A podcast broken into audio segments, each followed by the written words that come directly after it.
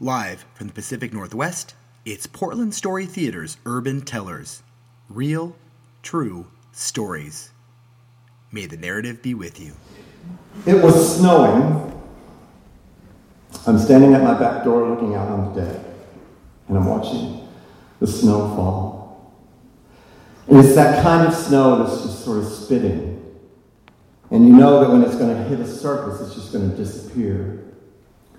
But the flakes were large and fluffy, and I knew that if it got colder and kept snowing, that we would have a big blanket of snow by morning. I'm watching the snow fall, and I flash back to a day in the winter of 1965. I'm in a little town called Whitesburg, Kentucky, in the eastern Appalachian Mountains, and it's snowing. I've gone to this town to get my driver's license.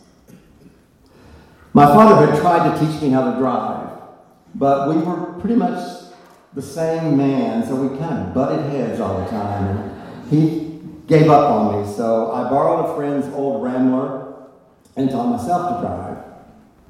But this particular day, I had to have my father with me.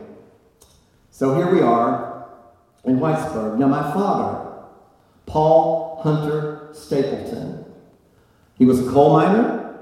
He spent 55 years of his life underground in black, hot, dark, claustrophobic world. He was stoic. He was stern. There was no frivolity. He was kind. He was a dapper dresser on Sundays. But I longed and longed for my father to tell me he loved me.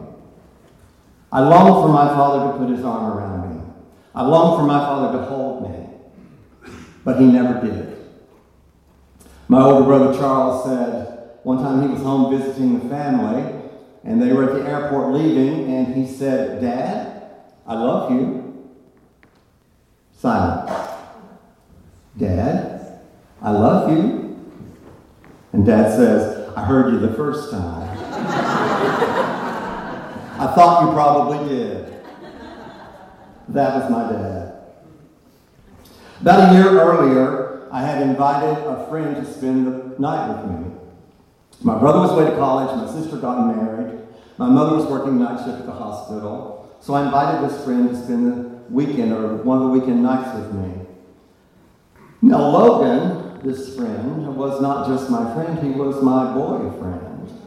And we were inseparable. But in 1964, in the mountains of Kentucky, not so much. Uh, but we found any chance we could get to be together. So we're here this night.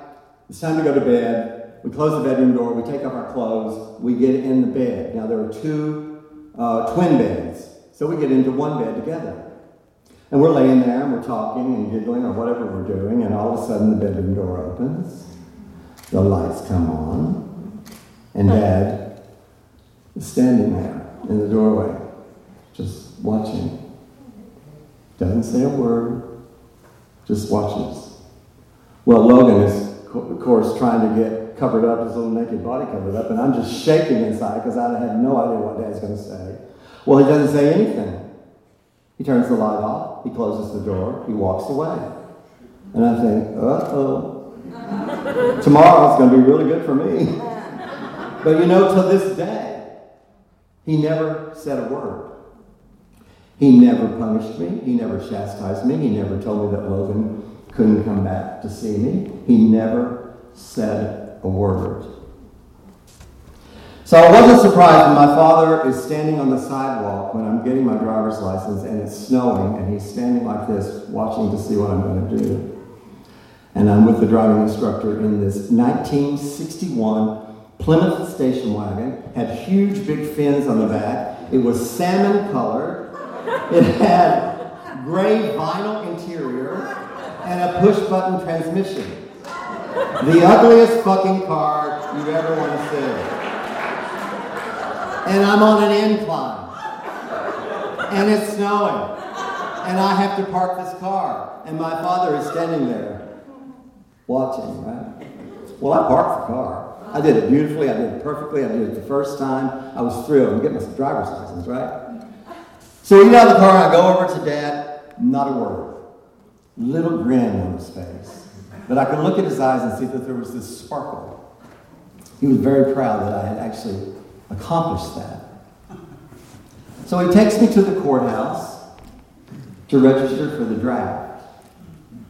We go in, I do all the paperwork, we come out, we're going to the car. I look at my card, and it says 4F classification. For those of you who don't know what that means, it means they would have taken all the women and children before they took me. so, because of some physical, mental, or moral standard that I didn't rise to, I was not accepted into the military, or would not be accepted in the military. Turns out years later, in my 50s, I find out that my father paid someone to do that. My father either paid the money or someone owed him a favor. He had been in this county since he was four months old. At this point, he's 66. So he paid to keep his baby son out of the uh, Vietnam War. He knew that I would not have made it. He knew that I would not have made it. 23 years pass, and I'm still longing for my father's affection. And I'm in a little house in Gresham. I have $50 to my name. I have an old pickup truck that my brother loaned me. It's a Friday morning, January the 8th, 1988. I get up, I take my $50, and I go to St. Vincent de Paul. I mean, wouldn't you? so I walk into St. Vincent de Paul, and I look on the back wall, and there are two shelves high on the wall. And on those shelves are these birdhouses. And I ask for a, a ladder, I go back, I climb up, I look at the birdhouses. They're beautifully made, obviously from some high school shop or some man's garage, and he's donated them. Raw wood. How much are they? Two dollars a piece. I bought all 20 of them. There goes 40 bucks. I'm loading those birdhouses into the truck, and I'm going, okay, Tim, how are you going to eat? How are you going to pay the rent? So what do I do? I stop and get a pizza and some beer. I mean, wouldn't you?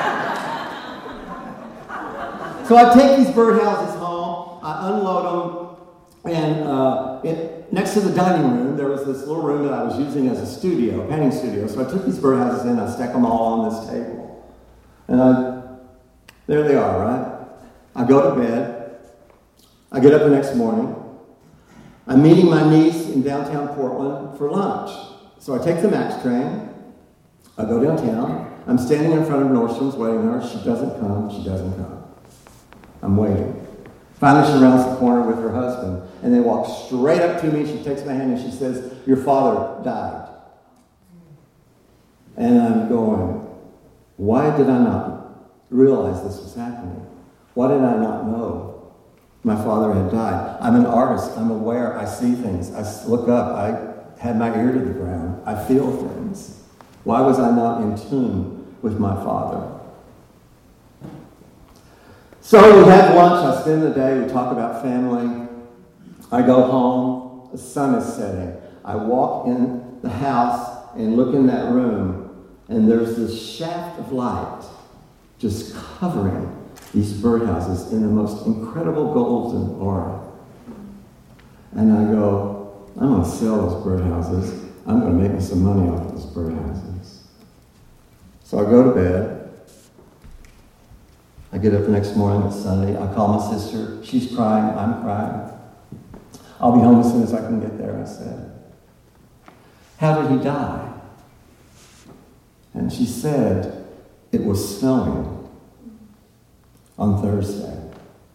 And by Friday morning, we had a blanket of snow on the ground. And he went outside to sweep the snow away from the bird feeders, sat down in the snow, and flew away. White, pure, cold, vast light. I was in. I did not. He was dying when I was buying those birdhouses. So every time it snows now, I get this image of my father standing on the sidewalk that day, watching me parallel park that car, that little twinkle in his eyes, on the day he saved my life.